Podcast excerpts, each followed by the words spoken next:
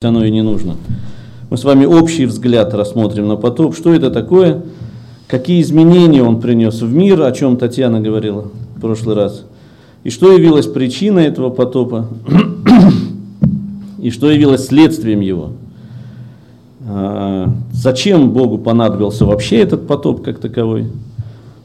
Чего он добился в результате того, что натворил?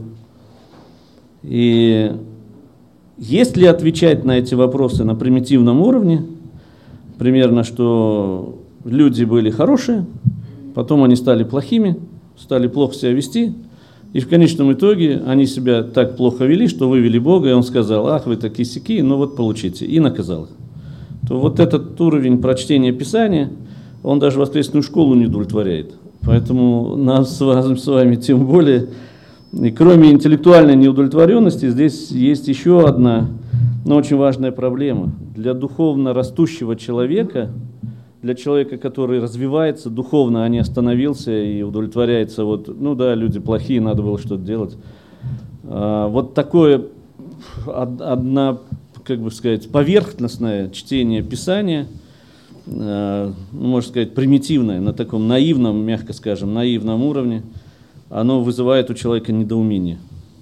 Сначала недоумение, потому что э, ну, Бог ведь это Господь, Он, он безначальный, Он Творец.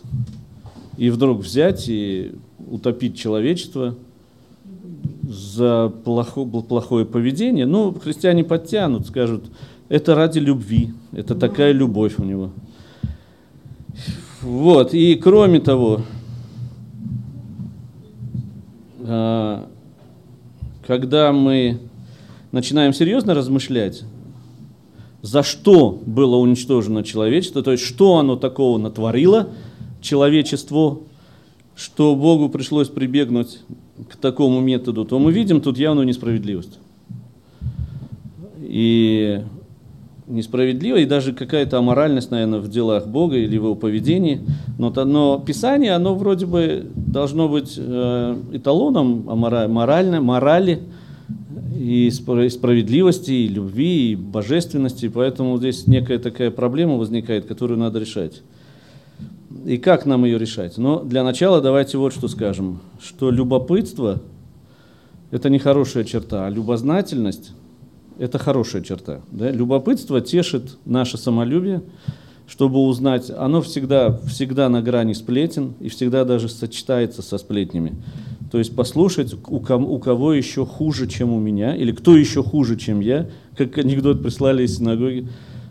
Сара, включи, включи такие эти новости, давай послушаем, кому там еще хуже, чем нам.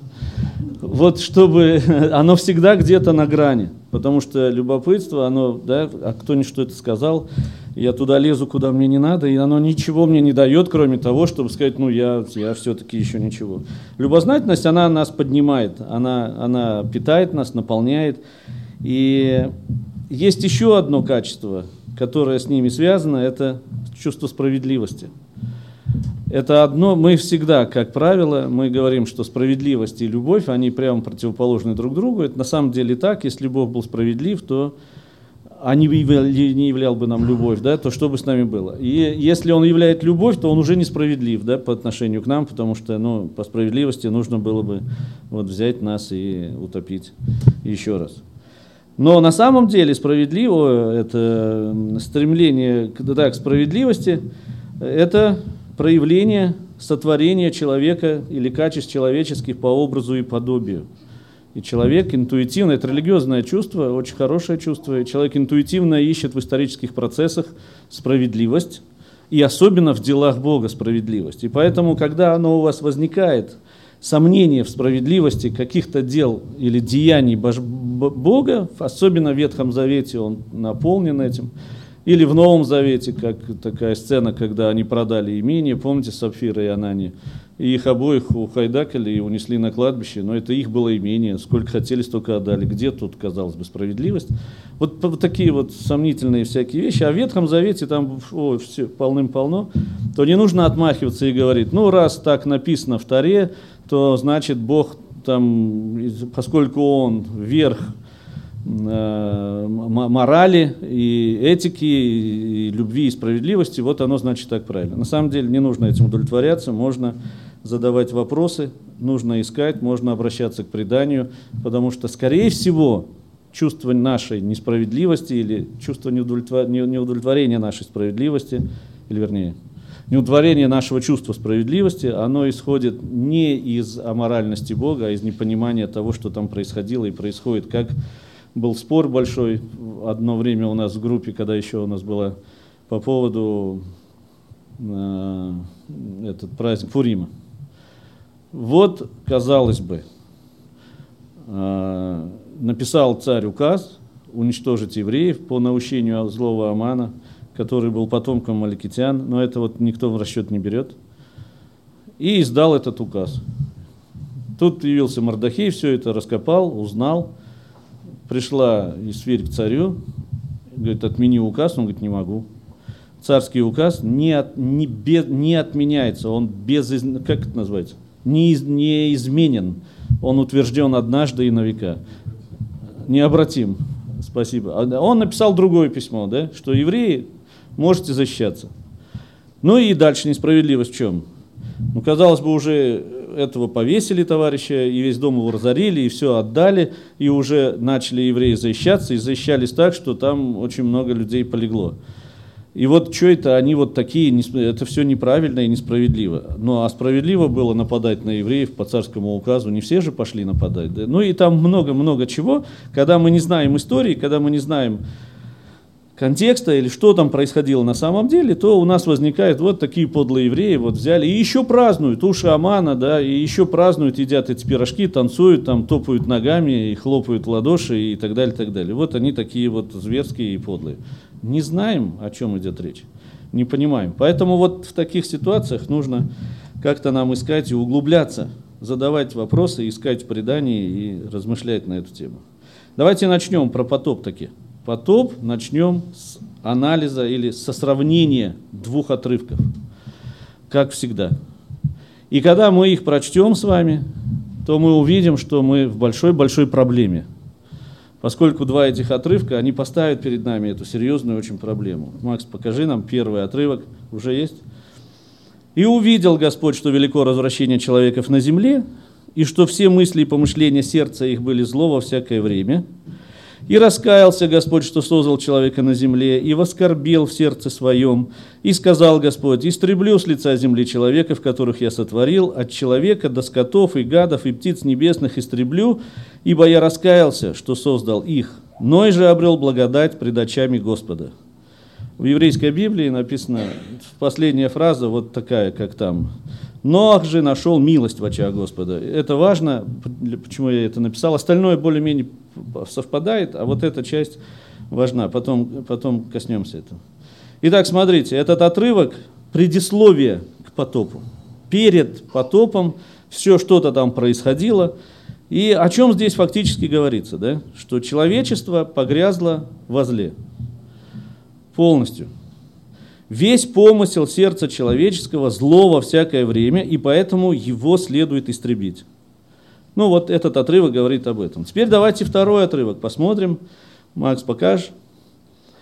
Где говорится, «И обонял Господь приятное благоухание, и сказал Господь сердце своем, не буду больше проклинать землю за человека, потому что помышление сердца человеческого зло от юности его, и не буду больше поражать всего живущего, как я сделал, Впредь во все дни земли сеяние и жатва, холод и зной, лето и зима, день и ночь не прекратятся. Это после потопа, когда уже земля просохла, они все подождали, вышли, а, э, Ной принес э, всесожжение, жертвы, и вот Бог вот это вот проговорил. Что происходит, смотрите. После потопа помышление сердца человеческого зло, то есть человек склонен ко злу, от юности тем более написано его. Но именно по этой причине Бог не будет больше его уничтожать, посылать потоп, а наоборот будет продолжаться до скончания века и там все времена года, и они тоже там, тоже потом скажем. То есть до потопа Бог смотрит на сердце человека, что оно зло во всякое время – и что помышления сердца их были зло во всякое время, и развращение человека велико, надо их уничтожить. Потоп проходит, все кончилось. Бог смотрит в сердце человека и говорит, зло от юности его, поэтому не буду больше уничтожать. То ли странное, странное на самом деле. И до потопа, речь идет о зле, и после потопа. Предмет рассуждения один, выводы прямо противоположные. В чем причина этого поворота? Что произошло с Богом? Или что произошло со всеми нами? Не раскаялся, видимо, мало ему было. Надо, скажи. такое впечатление, что это все делалось ради того, чтобы для Земли. Вот человек это так себе, а. А чем Земля-то изменилась с тех пор? Генофон. Сейчас к генофонду доберемся, там сомнения большие. Земля же не утопилась, А что она сделала? она просто покрылась водой, но не утопилась, ее же не залили, что называется. залили. Это я понял, но по земле-то что? Ну, есть вода. По землю или кого? Человека? Тогда огнем. Если бы ее взорвали, другое дело. Ну, ее бы не стало просто, да? Да. А смысл в чем? Ну, ладно. Залили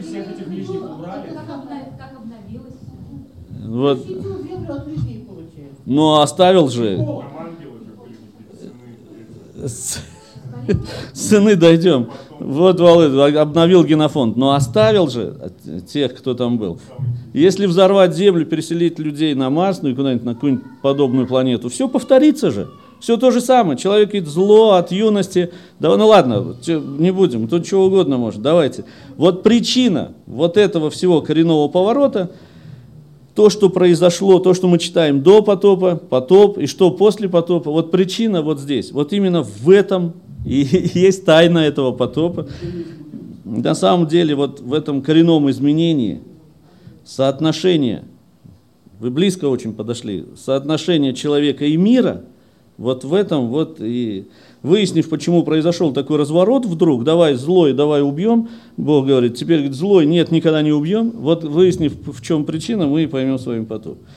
Итак, давайте начнем с самого начала и постепенно. Может быть, успеем, может быть. Обсуждая, вот тот стих, который мы с вами обсуждали, первый, а, шестая глава, который первый слайд был, шестая глава, там три было стиха, пять, пять, с пятого по восьмой. В шестом стихе есть одно очень непонятное, или, можно сказать, крайне непонятное выражение, которое употребляет Тара по отношению к Богу.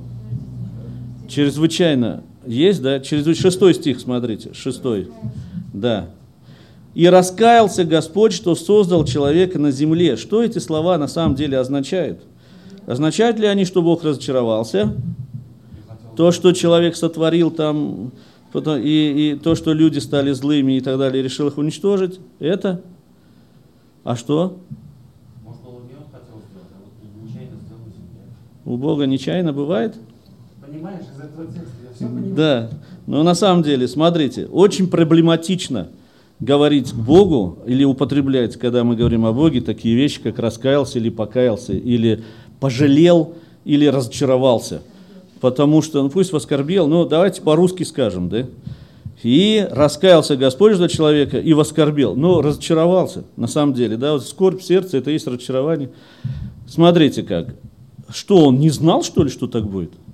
Когда мы говорим о Боге в таких выражениях и терминах, то это, это крайне проблематично, потому что мы тут же мгновенно попадаем в такую дилемму, что либо Бог не всеведущий и безначальный, и Он сотворил человека, Ильдар сказал, сотворил человека, хотел на земле, хотел как лучше, получилось как всегда, и что, что теперь? Либо он не контролирует, как со злом тогда, помните, уперлись все. Если не Бог сотворил зло, то кто? Значит, есть нечто, некто, кто может пробраться в эту вселенную вопреки его воле или незаметно для него что-то сделать. Вот здесь также, что он не знал, что это произойдет, не знал, что это может произойти. Разве он не безвременный? Разве он не знает? Если он в, э, как он этот, э, предвечный совет по сотворению земли, и он говорит сыну своему, пойдешь на землю, и, и вот тебя распнут и так далее. Это он же знал, что все это будет. Не, нет, это дойдем до справедливости. Здесь чуть другое. Смотрите. Фраза эта на самом деле является ключевой. А, в понимании причин потопа. Если мы не поймем эту фразу, не разберем ее, то о- очень сложно, то есть ниже или ниже, да, глубже, чем примитивный уровень, мы никуда не пойдем. Вот для того, чтобы понять смысл этот вообще с самого начала, надо рассмотреть главного персонажа потопа. Кто это? Ной. Ной или на иврите Но псалмах, в еврейской Библии, псалмах и во многих э, этих писаниях э, пророков э, потоп называется, в русской Библии я не нашел, называется воды Ноя или воды Ноаха. Тем самым как бы подчеркивая, что именно Ной центральный персонаж во всем этом действии, во всем этом потопе. Итак, кто он такой? Бытие, 5 глава, 28-29 стихи. Читай, Макс, покажешь, третий слайд. Ламех жил 182 года и родил сына, и нарек имя ему Ной или Ноах, сказав, он утешит, вот этот глагол э, на иврите, я туда вставил, поймете потом, утешит нас в работе нашей и в трудах рук наших при возделывании земли, которую проклял Господь.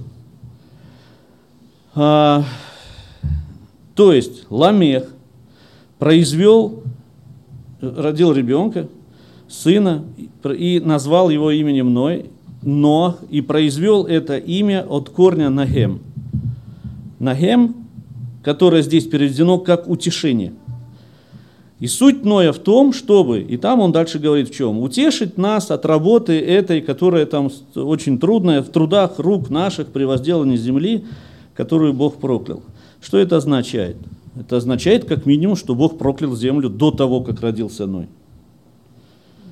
И нет ли здесь связи, кстати говоря, когда мы читаем этот стих, с тем, что мы читали с вами после потопа произошло. И не буду больше проклинать землю, э, помысел человека зло от юности его сердца, помысел сердца человека зло от юности его, и не буду проклинать землю. Значит, было время, когда Бог проклинает землю и сказал, больше не буду этого делать. Что такое проклятость земли? Когда Господь изгоняет Адама и Сару из э, рая, это третья глава Бытия сказано, проклята земля за тебя. Третья глава, 17-18 стих. Проклята земля за тебя, терния и волчцы произрастит она тебе, и будешь питаться полевою травою. Чуть позже, когда Каин убивает Авеля, проклятость земли еще больше усиливается. Это 4 глава, 11-12 стих. «И ныне проклят ты от земли, которая отверзла уста свои принять кровь брата твоего от руки твоей.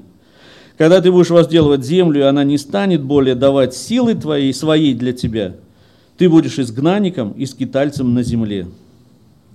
Поколение за поколением люди деградируют, моральный уровень людей полностью, абсолютно падает, они отходят от Бога, и люди становятся все хуже и хуже.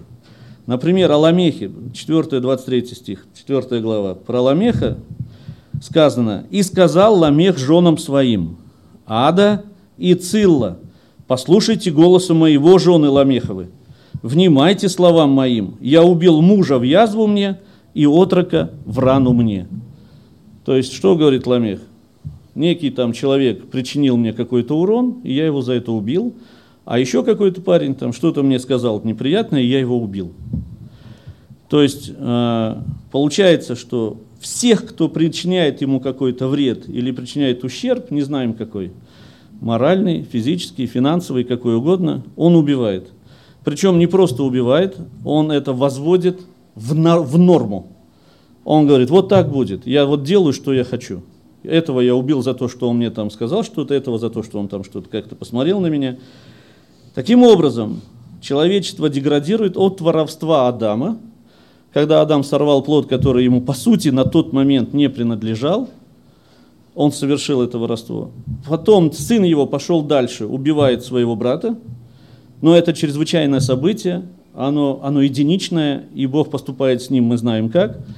Потом проходит сколько-то поколений, и Ламех убивает уже любого, кто на него неправильно посмотрел, или что-то там, чего-то его лишил, или чего-то там такое, какой-то урон ему принес. При этом он возводит это убийство в роль или в ранг но- нормы, нормально. Вот так будет всегда. Дальше, то, что э, Володя говорил.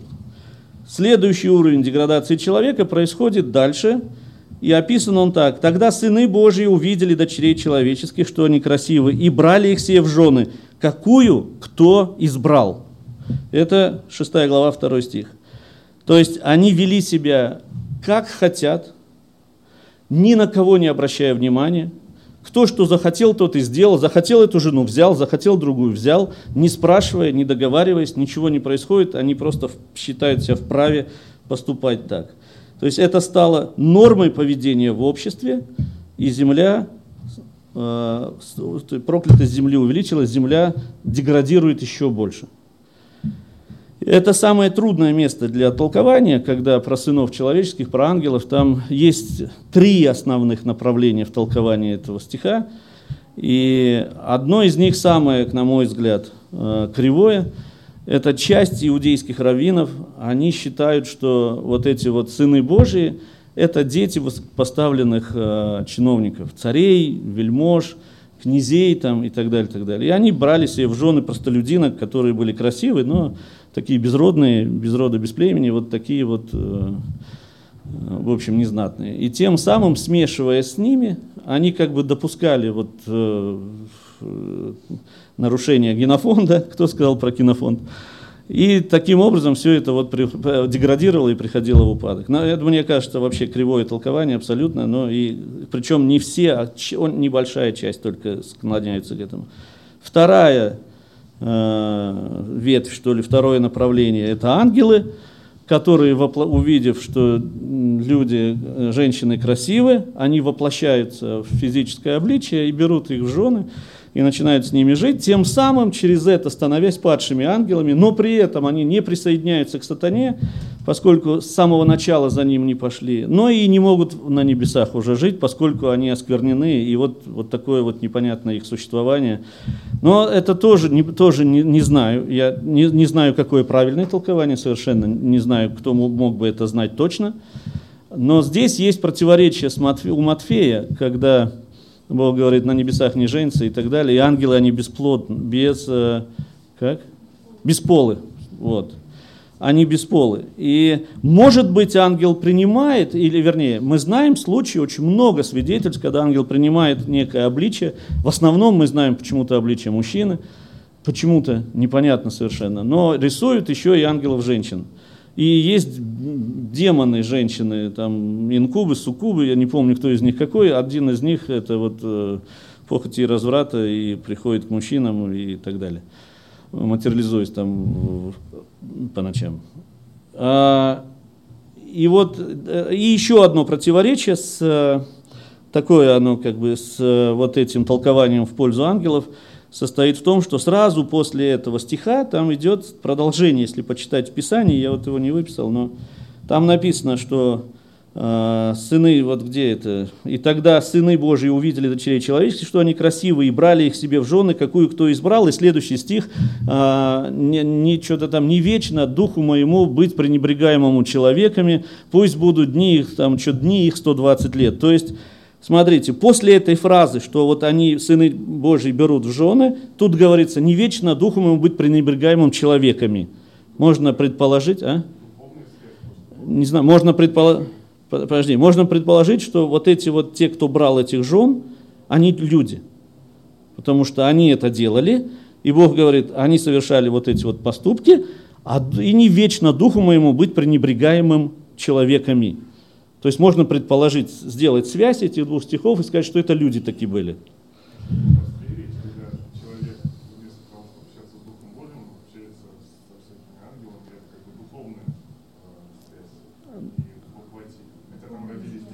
Конечно, и исполины, и издревле славные люди.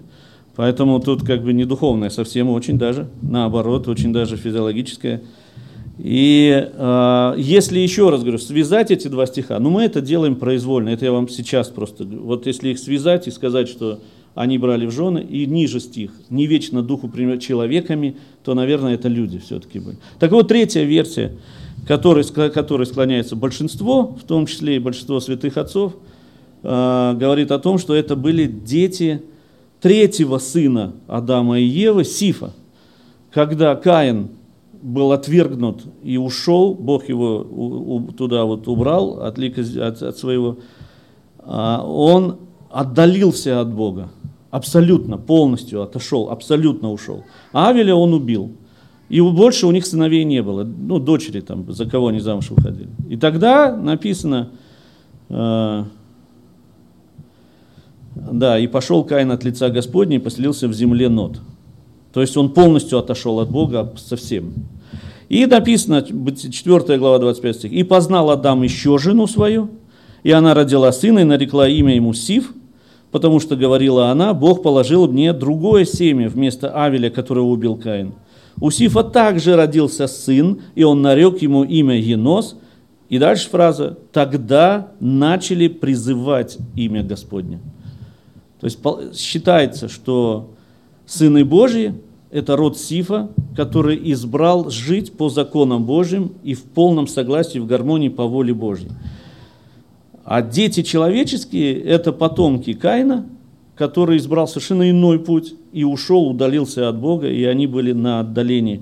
Каин первый начал строить города, первый поставил ограду, но в то же время там много чего каиниты сделали, они первые железо начали ковать и изготавливать оружие, и музыка зародилась у каинитов в том числе, и так далее. Много чего там было, но дети Сифа какое-то время жили по воле Божьей, потом они обратили внимание на дочерей Каина, на, соблазнялись, начали брать их в жены. И тем самым, что происходит? Потомки Сифа или народа Божьего соединяются духовно и физически с потомками Каина, зло смешивается еще больше с добром, и тем самым зло проникает уже во всех людей. А, Потому что каиниты, они были склонны, и Яцерара, злое начало преобладало настолько, что Яцертов практически у них там не, не, не имело места быть. Ну, разумеется, оно было, как у всех людей, но в таком подавленном состоянии. А у Сифа, у потомков Сифа, наоборот, Яцертов, доброе начало преобладало, они шли за Богом. А тут происходит смешение до всех людей до такой степени, что Бог раскаялся, что сотворил человека. Это заключительная стадия растления или э, проклятости земли. Итак, что такое проклятость земли по отношению к человеку? Понятно это? Это свойство земли наказывать человека за его плохие поступки, не давать ему урожая за его преступления. Причем не просто, что там растут сорняки, они у нас сегодня растут. А дело в том, что земля после того, как человек сажал семена, на этом поле вырастали только колючки. Ну, только дурман там, я не знаю, или сорняки. Как бы человек ни старался, он не мог получить от земли урожай, то- тот, который бы давал ему пищу для жизни дальше. И э, чтобы быть хорошим там, или успешным фермером или агрономом, в то время мало было знать, когда сажать, поливать, когда собирать, когда не собирать. Надо было еще быть совершенно нравственно очень высоким человеком, духовно очень высоким человеком, поскольку земля реагировала на духовное, нравственное состояние человека. Реагировала настолько сильно, что переставала давать ему силы. А про это даже мы в сказках с вами читаем. Там какой-то товарищ, который был или Муромцем, или кем-то там Поповичем. Помните мультфильм последний? Там ма- матушка ему через эту девочку передала кулечек земли, потому что он без земли был бессильный. Помните? Она, это корреспондент, поехала. Вот, но тут, конечно, мультфильм смешно, но тем не менее, как во многих очень сказках, да, понятно, что это язычество, но где-то корни, мать сыра земля и все такое, она давала сильно, силы, защищала и так далее. А, вот э, это была во- Бог таким образом, потом дальше по- поймем по- подробнее. Бог таким образом сотворил землю, что она воспринимала и реагировала, отвечала на нравственный уровень, на духовный уровень или на, на- на нравственное состояние человека в тот момент.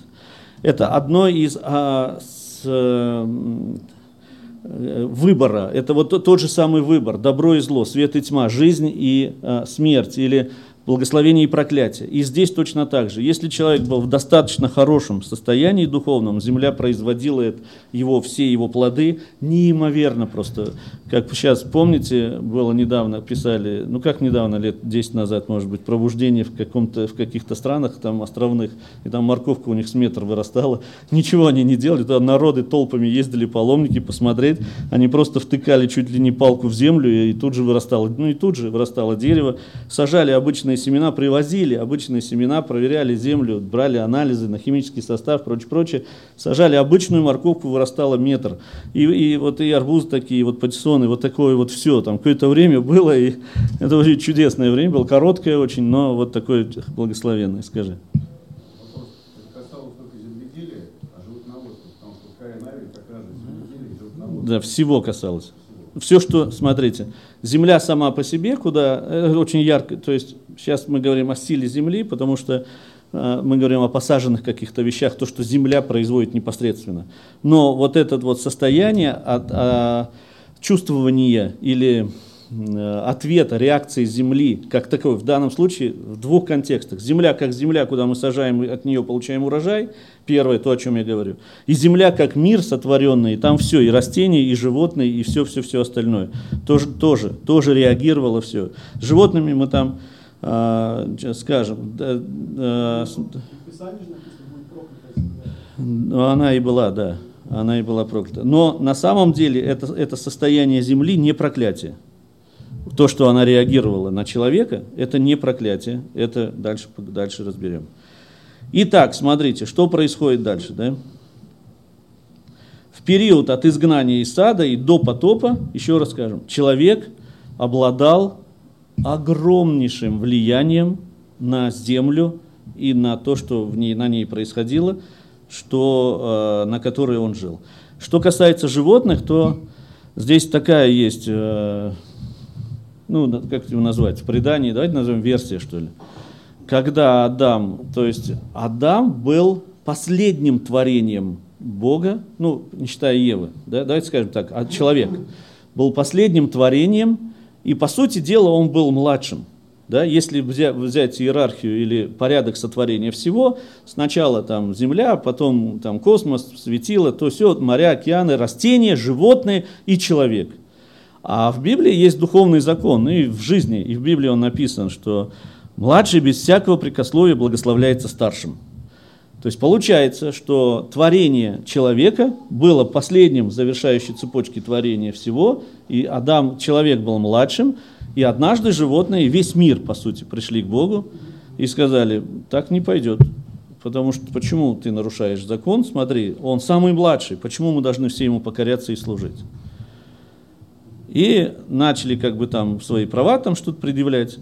Но Бог сказал, я так решил, так будет, он самый младший, но он самый, как бы сказать, верховный, в общем, самый главный, грубо говоря.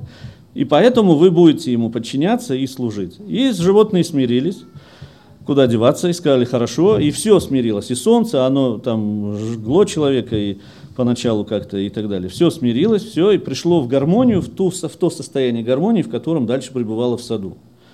Это еще до рождения, то есть до, когда Бог только начал творить человека, вот это все происходило.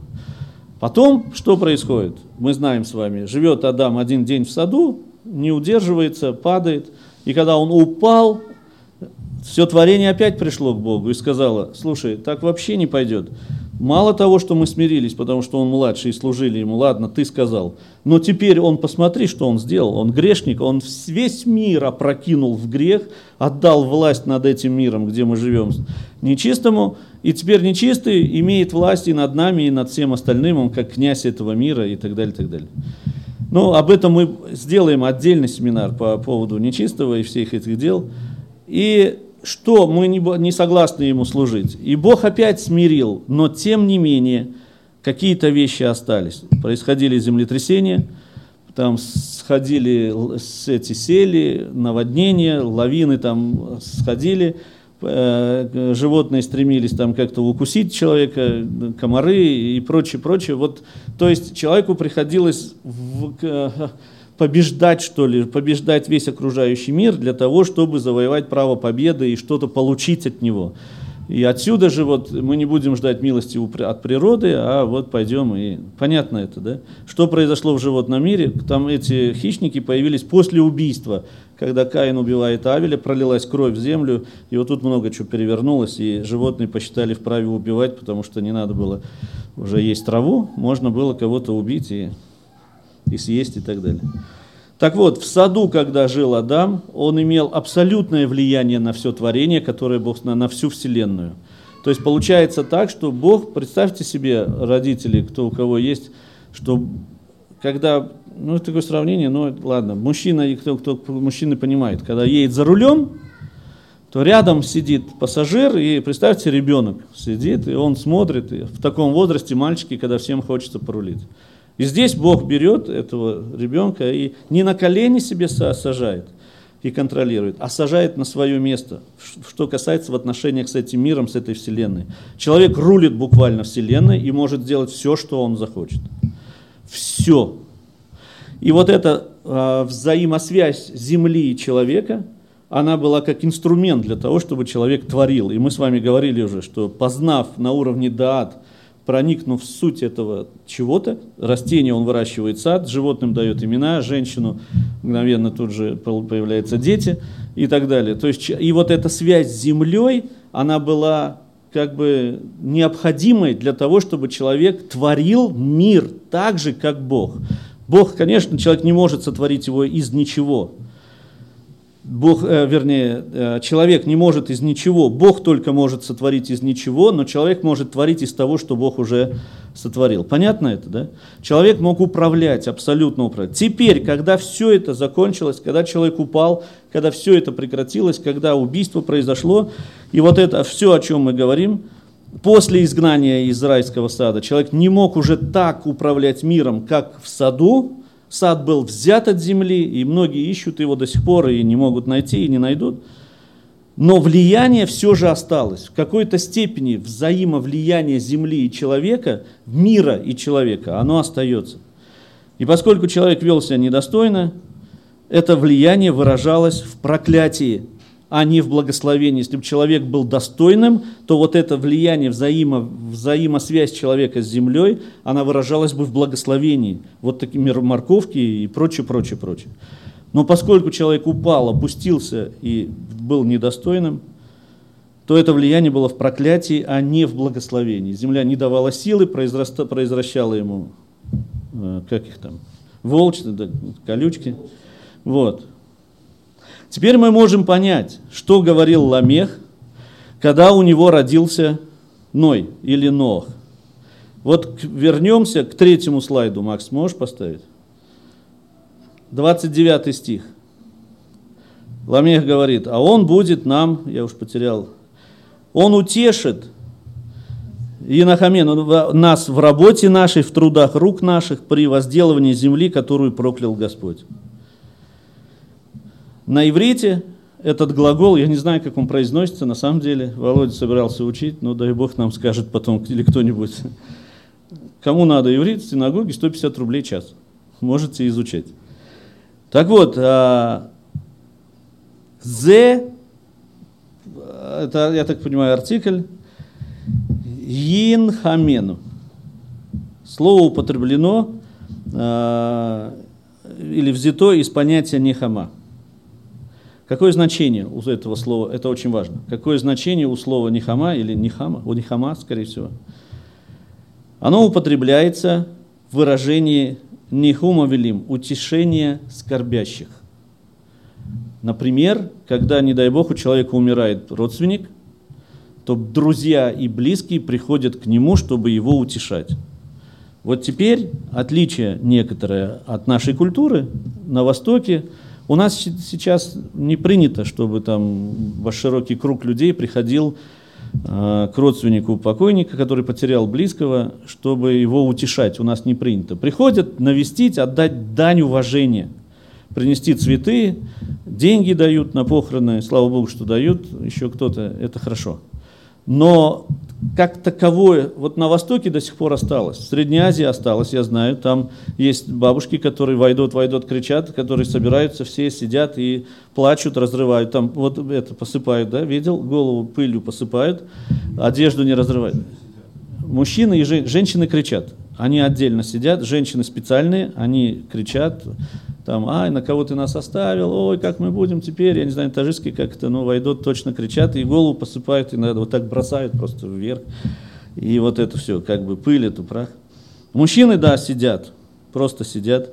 Вот у евреев то же самое есть. То есть, когда приходят близкие, родные утешать человека, который потерял кого-то любимого или там родителя, непонятно, неважно кого, они не пытаются его взбодрить, не говорят ему, ой, пойдем куда-нибудь в Макдональдс или пойдем потанцуем, ты отвлечешься, тебе просто надо отвлечься, отдохнуть, расслабиться.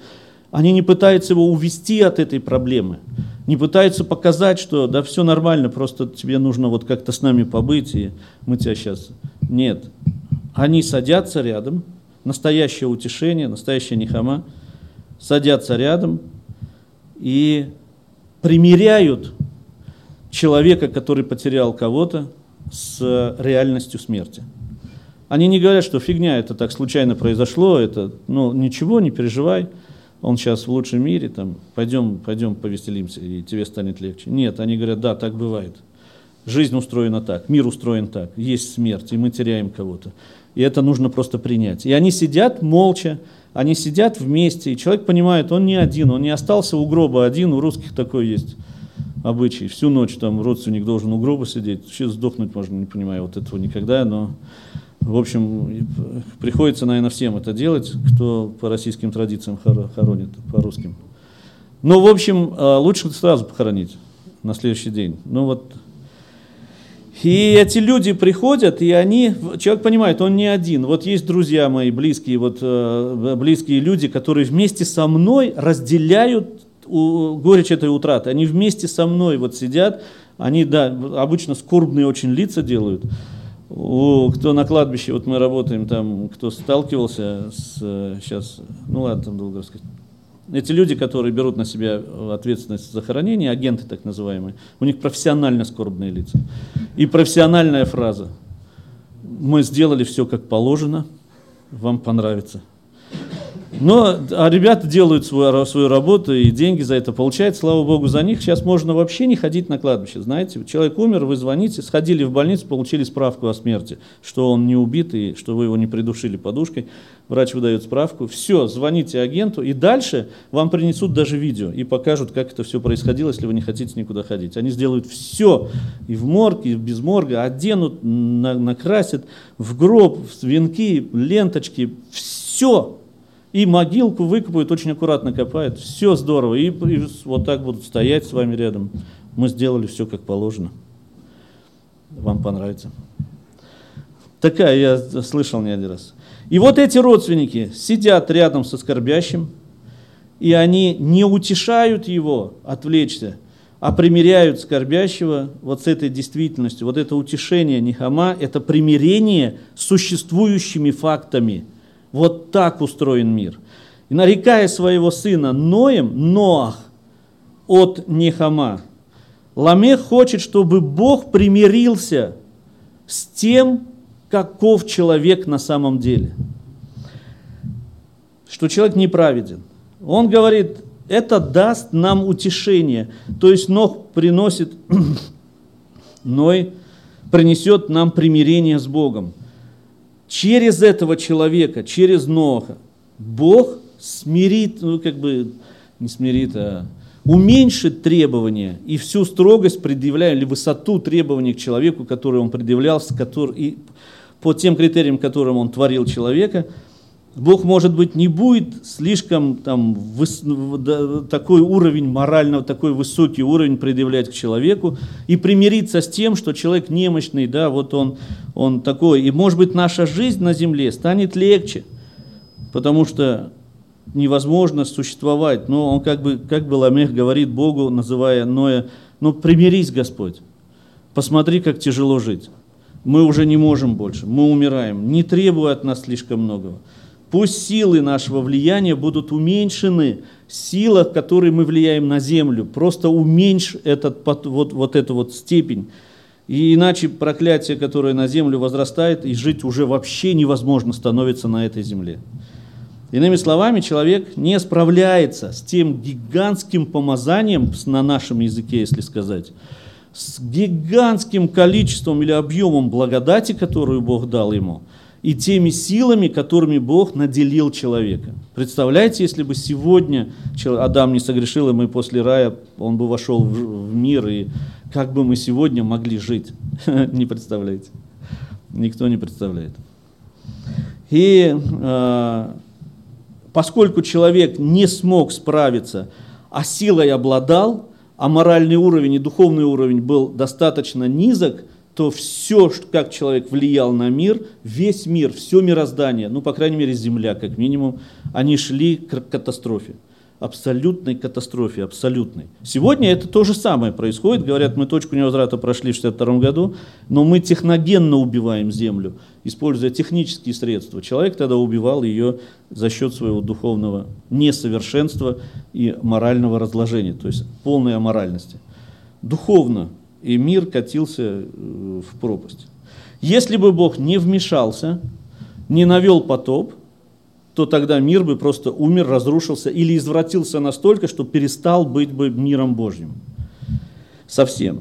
А, Поэтому действие потопа на самом деле явилось не столько наказанием или как наказанием, так и милосердием, потому что Бог остановил разрушение Вселенной, когда навел потоп. И э, в стихе да, 6 глава 5. «И увидел Господь, что велико развращение человеков на земле, и что все мысли и помышления сердца их были зло во всякое время, и сказал Господь, истреблю человеков с лица земли. Это вот первый отрывок, который мы читали с вами. Смотрите, во всем этом отрывке употребляется имя Хашем, Господь. И во всем при описании потопа только используется одно имя, Хашем. А мы с вами уже говорили, что это э, четырехбуквенное имя, которым евреи заменили четыре- тетраграмматон, четырехбуквенное непроизносимое имя заменили Хашемом, то вот это имя, э, это Бог милосердия, а не суда. И Хашем имеет отношение только ко второму Адаму, Адаму духовному, Адаму не э, вот этому материальному, не тот, который управляет этим миром, а который космос сам в себе. У нас с вами нет проблем, мы с вами не различаем имена Бога, если специально не начинаем изучать их. Когда мы читаем с вами Библию, сейчас никто не вспомнит, что там написано на самом деле, Бог или Господь. Потому что для нас это синонимично. Бог, Господь, Творец, Отец, для нас это все синонимы, ничего не значащие. Но у евреев это все различается, как вы сами мы говорили с вами о языке. И когда Господь, когда Бог, когда Творец, когда Всевышний, это показывает на ситуацию, в которой Бог относится к человеку и взаимоотношения человека с Богом в той или иной ситуации. Теперь дальше пойдем. Смотрите, когда мы с вами поняли, что такое имя Ной или Нох, как оно связано э, с понятием Нихама или утешение, или примирение, то мы можем лучше понять шестой стих, который говорит, «И раскаялся Господь, что создал человека на земле, и воскорбил в своем сердце». Мы опять здесь встречаемся с неправильным переводом. На иврите это выглядит следующим образом. «Ва енагем». «Ва» – это предлог «и», или что-то, союз «и», что ли, что это такое, что за часть речи «и». Союз «и примирился», утешился, то есть по-другому, Господь с тем, что Он создал человека на земле, и человек стал вот таким. То есть Он не раскаялся, Он примирился и утешился через Ноя. Абсолютно не зря и совершенно назван так, совершенно не зря. Бог примирился, что да, человек ограничен, что да, невозможно там было добиться от него высокого уровня духовности, развития морали, следования за Богом, послушания особенно, что да, человек вот он такой не в состоянии справиться с этой силой, которую Бог ему дал и наделил его громаднейшей силой. Нет другого существа как после Бога, кто обладал бы таким влиянием на мир, возможностью творения этого мира. И, и ситуация требует вмешательства, исправления. И для чего? Чтобы уменьшить силу влияния человеческого существа или внутреннего состояния человека на землю и уменьшая уровень влияния человека на мир, чтобы не разрушился мир. И Бог примиряется с тем, что человек таков, какой он есть. И поэтому он в сердце воскорбел. А, ну, опять же, мы говорим о Боге в человеческих терминах, чтобы хоть как-то нам объяснить, как это все там происходило. Почему Бог воскорбел? С одной стороны, конечно же, Он есть Бог любовь, и ему жалко вот то, ту цивилизацию, которая развелась до э, потопа, с момента сотворения, изгнания из рая и до потопа. Там была целая цивилизация, которая развивалась и весьма, весьма успешно. Ему жалко людей было. Но еще, или может прежде всего, потому что он был вынужден отнять эту силу у человека. То есть он делает человека более толстокожим, грубым, нечувствительным и неспособным влиять и не обладающим этой силой.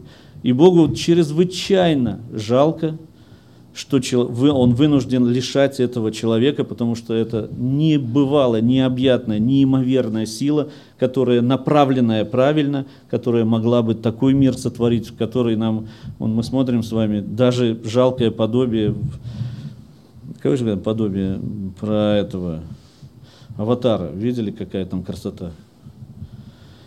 Вот что мы, могло бы быть, да, и он вынужден отнять эту силу, или что то же самое – он сделал землю невосприимчивой к этому уровню влияния человека.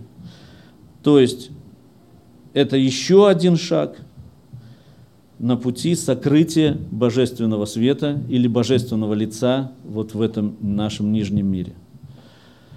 Первый раз он вынужден был сокрыть, когда Адам съел плод, а, когда выгонял из сада, и теперь еще раз. То есть уровень земли понижается – или что то же самое, шхина, или присутствие Бога в этом мире уменьшается, значительно уменьшается, свет поднимается, отходит от этого мира.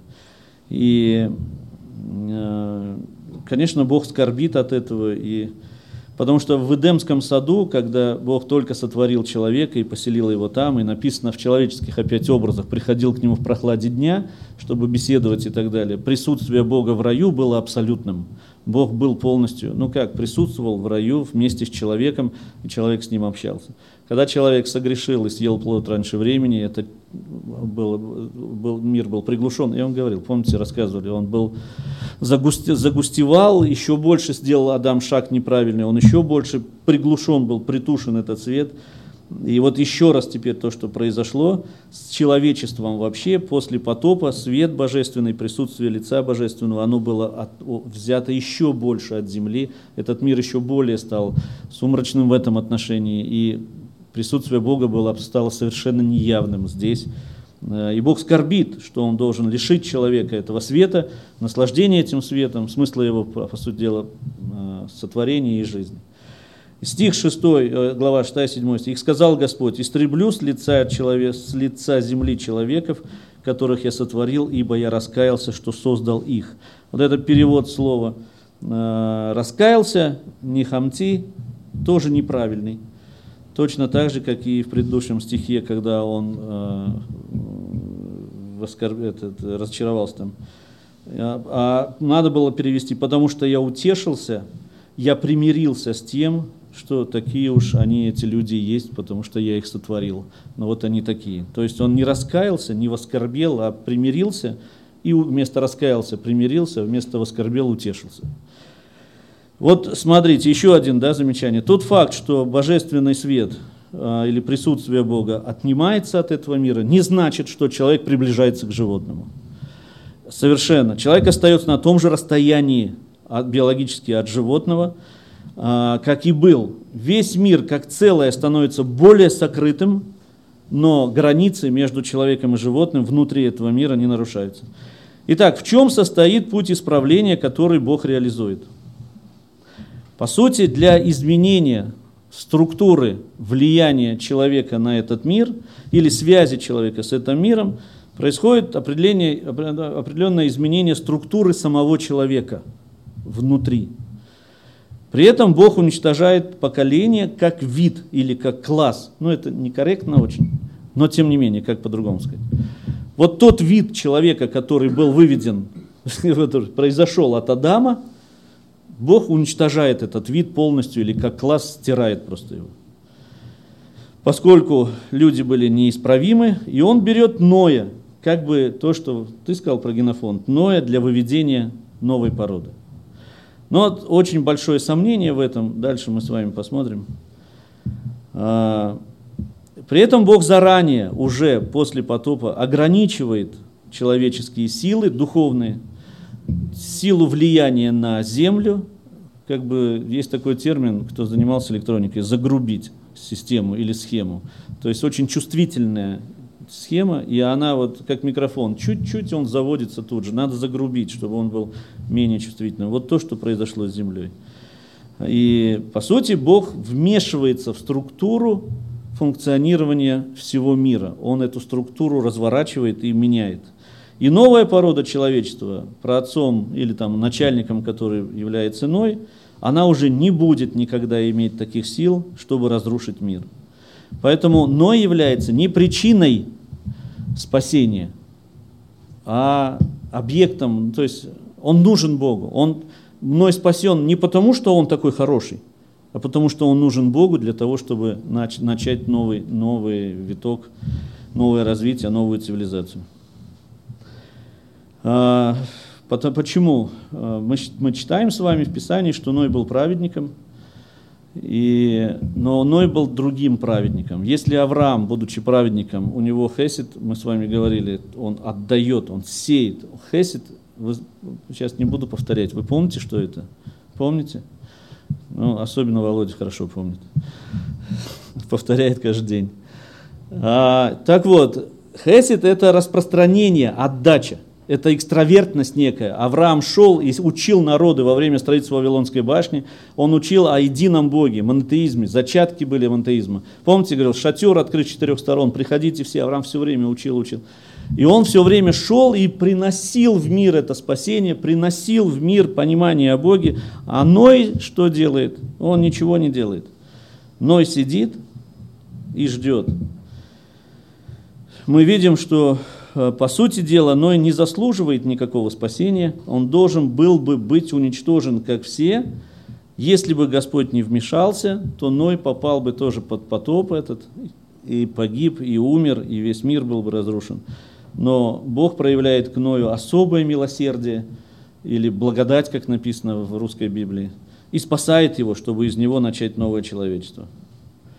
И от Адама до Ноя человек постоянно деградировал. Ну, конечно, были хорошие какие-то вещи, но мы берем в целом как тенденцию. Мир деградировал, падал, рушился, и это, и это происходило постоянно. И преступление, уровень преступления увеличился. А поскольку Земля воспринимала духовный уровень человека, то она разрушалась от того, что люди делали и творили в мире – и мир шел к своей абсолютной и полной погибели. Предание говорит, что во времена Еноха треть суши ушла под землю, Фу, под воду, была затоплена, треть материка или треть континента. И вода была избрана для исправления или наказания и исправления всей ситуации, поскольку вода является э, духовным состоянием э, или вообще связана со Святым Духом, и человек мы пьем, да, Дух Святой, мы пьем воду Духа Святого, входим в реку Духа Святого, то есть все, что говорится о Духе Святом, связано с водой, и поэтому вода была... И потом был единственным, единственной возможностью как бы переломить эту ситуацию, изменить ее, развернуть и направить по другому руслу. Давайте попытаемся посмотреть, какие же преступления были на земле, из-за чего произошел потоп. 6 глава, 12-13 стих, Макс покажешь, четвертый слайд. Перед потопом ситуация описывается. «И воздрел Бог на землю, и вот она растленна, ибо всякая плоть извратила путь свой на земле. И сказал Бог Ною, конец всякой плоти пришел пред лицо мое, ибо ли земля наполнилась от них злодеяниями». Или Хамас, там вы видите, я объясню потом, что такое Хамас, чтобы не писать заново этот стих. Вот в русском переводе абсолютно теряется структура этого текста, поскольку а, есть на иврите есть два ключевых корня, из которых происходит глагол, происходит в той или иной вариации слова, которые создают структуру этого небольшого отрывка, и они как бы саму структуру текста задают. Когда мы читаем, ничего не понятно. Ну, злодеяние, ну, растление. Ну, у нас сейчас тоже есть и педофилия, и, и много чего есть, почему потопа нет, что такого происходило. Вот эти два понятия, Хамас, первое, которое здесь написал, и второе понятие, Шахат, они, что они означают? Давайте сейчас разберемся. Хамас обычно переводится как грабеж или злодеяние, а в еврейской системе понимается как преступление, которое не рассматривается как преступление. Сейчас объясню. А, система правосудия и, как он называется, по которому сажают, статья чего-то там, уголовного, уголовного кодекса, они разные, да? разные в разных системах. В нашей по-другому. Поэтому попробуйте понять эти примеры. Ну, даже не примеры, а смысл который. Смотрите, есть ситуации, когда совершается преступление, но оно не рассматривается, не судится как преступление. Например, украсть у человека такую сумму, за которую не сажают. За эту сумму она не дотягивает до, того, до той границы, когда административное правонарушение начинает переходить в уголовное. И там штраф могут наложить, там чего-то лишить лицензии какой-нибудь, но в тюрьму не сажают. Понимаете? У нас тоже такое есть. Е, вот это вот Хамас. Есть, например, такие вещи, когда у человеку э, ну, насильственно что-то продадут. Он не хочет это покупать, но ему что-то впаривают, и он вынужден за это. В Советском Союзе многие из нас жили. Да? Кто помнит период дефицита при Брежневе, вот в тот период? Знаете, дефицит для младших объясняю, да? Что это такое? Это товары, которых не найти днем с огнем, и искусственно, либо естественно, они вот создают ажиотажный спрос. И когда мы приходим в магазин, кто помнит советское время, и хотим купить консервы, сайру особенно, да, такие вот продавали, или там птичье молоко, или сгущенку, или там нечто такое, то нам еще дают, например, там перловку, или кашу какую-нибудь овсяную, там, да, консервы или капусту морскую. Сейчас мы ее дорогая, раньше плевались, и она была, ее никто не берет. Завалены прилавки, кто ходил в этот э, в океан, завалены прилавки морской капустой. Но если хочешь купить чего-нибудь какую-нибудь селедку хорошую, вот тебе в нагрузку дают эту. Это преступление самое, что ни на есть, настоящее преступление. Задумайтесь, покушение на вашу свободу, на вашу личность, на вашу волю, на все. То есть вы как раб, вы приходите, хотите селедки, купи овсяную кашу, которая никому не нужна. И ты же не просто ее дают, чтобы очистить полки, на тебе еще каши, там поешь с рыбой, ты заплати за нее. А я бы ее никогда не купил, на кой она мне? Это вот и есть Хамас. При этом это все, почему Советский Союз рухнул? Не только из-за этого, но в частности, при этом это все государством приводится в норму. И это преступление, мы улыбаемся, на самом деле, с Божьей точки зрения, это чрезвычайное преступление. Или, например, у человека что-то отнять. Вот, э, ну это уже больше, наверное, период рэкета, там машина понравилась, кто-то там из-за границы привез, а у брат, братьев местных нет такой они приходят и заставляют тебя эту машину продать. По сути, отбирают машину, но дают тебе какие-то деньги, пусть даже по стоимости этой машины, пусть. С квартирами так было. У нас соседа куда-то исчез, сосед бедный, жил-жил. Помните, я рассказывал про его отца, который космонавт, синий голый ходил по подъезду, а потом на, на балконе труп стоял несколько. Помните, я рассказывал? Его сына. Раз его куда-то он исчез, и там поселилась какая-то семья. Ну, такой крепкий парень лысый чуть-чуть. И его там жена. То есть забирают квартиру насильственно, при этом дают деньги. Ты получил деньги, да? Ну, значит, ты ее продал.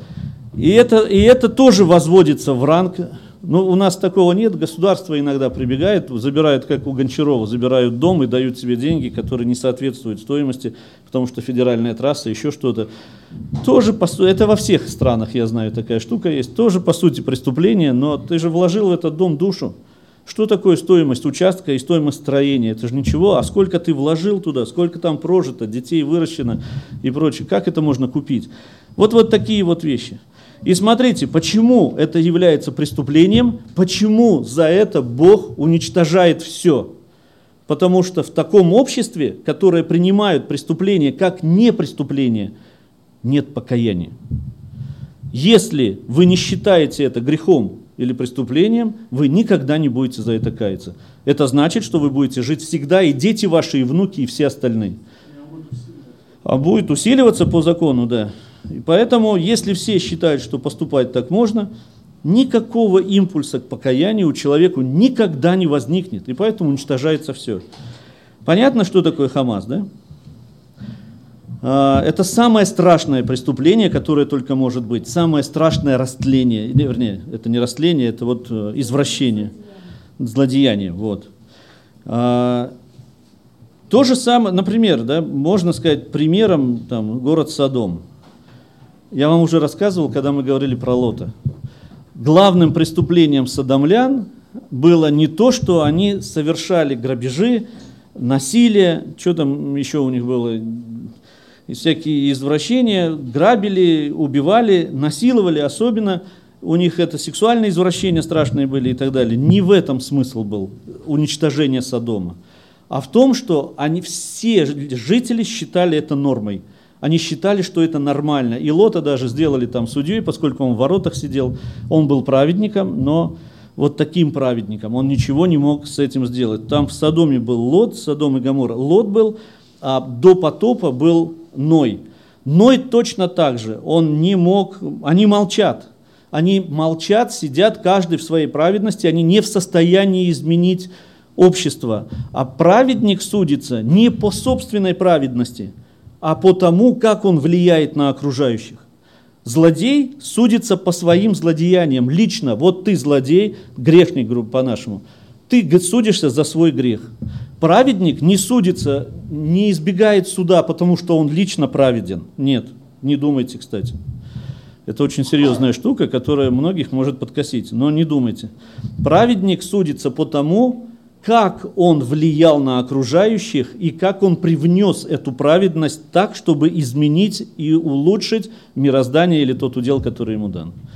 Потому что ему даны очень серьезные силы, которые могут изменять все, что вокруг, если мы действительно живем. Мы часто это говорим, проходим мимо, являть Христа. Вот что это по-другому. Мы должны являть Христа своим бытием, своим, своей жизнью, своим отношением к этому миру, к окружающим, к людям, к ситуациям, к проблемам, к боле... ко всему. И люди должны увидеть в нас этого Христа, которого мы должны являть. Это, вот так мы будем судиться. Но если я, ну дальше об этом поговорим подробнее, сижу один в своей праведности, а мир вокруг занимается грабежами, насилием и там еще чем-то, а я вот сам праведник-праведник, то меня будут судить как злодея. Ну, это уже я сказал, не преувеличил, наверное, может не как злодея, но будут судить. Понятно это, да? Так вот, а, Конец всякой плоти пришел пред лицо мое, ибо земля наполнилась от них злодеяниями. Хамас. Вот это злодеяние, это Хамас, самое страшное преступление, и мир можно только уничтожить. Там нет предпосылок к покаянию и никогда не будет. Есть еще другой э, вид греха, шахат, о котором я говорил, э, тоже присущ поколению допотопному, и название тоже употребляется несколько раз в этом отрывке. Это слово шахат означает искривленность или растление. Растление, то есть искажение истины. Но Хамас – это преступление против человека, шахат – преступление против Бога. Когда мы с вами знаем истину Божью, но берем ее и искажаем, как нам выгодно, мы, приступ... мы э, воюем против Бога. Вот это растление или искривленность изменения – это и есть шахат. Например, идолопоклонство, различные виды скотоложества, э, гомосексуальность, инцест и так далее, так далее. То есть Бог установил некие законы существования людей, соединение мужчины и брак только между мужчиной и женщиной. Теперь люди берут, начинают производить это с животными, мужчина с мужчиной, женщина с женщиной, или э, с родственниками ближайшими, что запрещено абсолютно. То есть это покушение на божественную истину, искривление этой истины. Поэтому сейчас это очень сильно развито. Мы знаем, в западных странах гомосексуализм принимается, и церкви принимается, искажается Писание. Святой поцелуй, приветствуйте друг друга, Павел говорил. Но святой поцелуй заключается в чем? Есть народы, в Средней Азии, например, отчасти очень сильно развито на Кавказе, когда мужчины при встрече целуются. Не в губы, я, насколько я знаю, сколько я переживал это все, они целуются в щеку. Это просто я рад видеть тебя и выделяю тебя вот из всех, я тебя обнимаю, и мы с тобой в щеку поцеловались. Признание, да, да. В чем святость этого поцелуя? Там нет желания, нет вожделения, нет желания обладать. Хотите анекдот еще один из синагоги? Мужчина, что вы смотрите на меня? Уберите от моего тела ваши мысли. Вот, вот что такое вожделение или поцелуй не святой, когда у меня внутри похоть и желание обладать. И вот, даже если я целуюсь в щеку на Пасху три раза, то если у меня внутри желание обладать, то это не святой поцелуй, а это сам настоящий блуд. Поэтому э, я думаю, что в Европе будет все плохо и в Америке все очень плохо кончится, поскольку это искажение божественных истин и возве, или утверждение их в, в, в норм. Да. Почти, да, да. И причем Писание искажают и под это подводят, что и Писание для гомосексуалистов и так далее, и так далее. Так вот, как в ситуации с Хамасом, шахат обозначает вот эти преступления, которые считаются в некотором смысле нормой. А сейчас они законодательно становятся нормой – и поэтому, теперь смотрите, здесь серьезнее наказание, поскольку, э, как правило, Бог не наказывает детей за грехи отцов, помните это, да, и не будут там есть виноград, и, и вот, вот это вот все. Но поскольку э, искривление пути это как бы искривление, и, когда человек меняет божественную истину и свет, искажает или растлевает, искажает, извращает истину Божью и свет Божий, то Бог искривляет пути правосудия своего. Если в обычной ситуации он берет грешника и судит его за его злодеяние, каждого, каждого отдельно, то если общество пришло в такое состояние, где вот эти все преступления считаются нормой, он искривляет путь э, любви и милости и начинает судить все общество. То есть все и праведники, и грешники, все подвержены наказанию и смерти. Ну, в частности, вот э, про потоп. То есть не, не разбирается, где нечестивый, а где тот, который как бы этого не делал, просто там сидел и наблюдал за всем. Понятно это, да? А?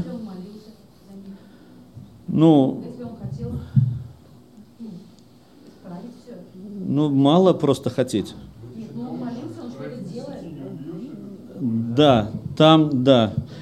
Вот, да, да, да. Смотрите как. Если в обществе кто-то, я помните, мы в начале, когда православия касались, почему мир, я сейчас не вспомню, кто это, какой-то из святых современных, достаточно современных, говорил, почему мир до сих пор стоит, потому что он говорит, я знаю лично трех праведников, которые молятся за мир. Я сейчас он назвал их, я не вспомню, там Ава Дорофей пусть будет, еще кто-то еще нам ничего не скажут. Но вот он говорит, я лично знаю троих, которые день и ночь молятся за мир и за то, чтобы мир стоял. Если есть в этом обществе такие люди, которые молятся, Бог не уничтожает. Если вы помните, Авраам, что он делал? Он торговался с Богом. А если 50, то может, а если 45, может 40 хватит, а может быть. И вот в диалоге они пришли к какому-то консенсусу, и Бог меняет свое наказание. Мы знаем, что это возможно, Ниневе он не уничтожил. Но в данном случае в обществе, в Содоме, вспомните, Авраам торговался за Содом. Чем кончилось? В Содоме не нашлось ни одного. И Лот не молился за эту праведность, он сохранял себя праведным. В данном случае Ной не молился за сохранение всего этого мира, он сохранял себя праведным. И ввиду вот этого искривления должно было погибнуть все, в том числе и Ной. Ной, будучи вот таким праведником, чуть позже о нем поговорим, он тоже должен быть, но он обрел благодать пред очами Господа. В еврейской Библии, но Ноах нашел милость в глазах Бога. 6 глава, 8 стих. Понимаете, почему Ной спасся? Еще раз повторить? Тут все так внимательно наблюдали, как Лида проходит, как будто это... Смотрите. Шестая глава, восьмой стих. «Ной же обрел благодать пред очами Господа». В еврейской Библии. «Ной обрел милость в очах Бога». Милость – это неправедность. То есть он был, должен был погибнуть, но Бог явил ему милость. Мы уже говорили почему. Так вот, как люди искривляют мир вокруг себя, так Бог вот в этом смысле искривляет суд по отношению к ним. Не по отдельности сует за преступление, а всех вместе. Истину Божия искривлена, естественно, последствия тоже искривляются. Вот здесь мы с вами